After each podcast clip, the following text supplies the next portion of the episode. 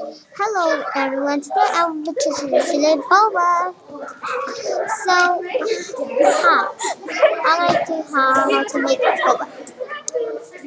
Hi, my hi, my name. Hi, I am Alisa. Today I will be talking about how to make boba.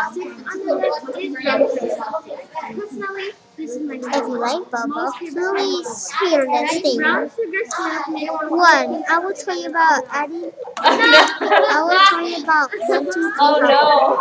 Things of What? young kids here come together. A lot of people like boba. Two, to make boba, it's really hard to find the things, ingredients to make boba. Three, there are so many different kinds of flavors on boba.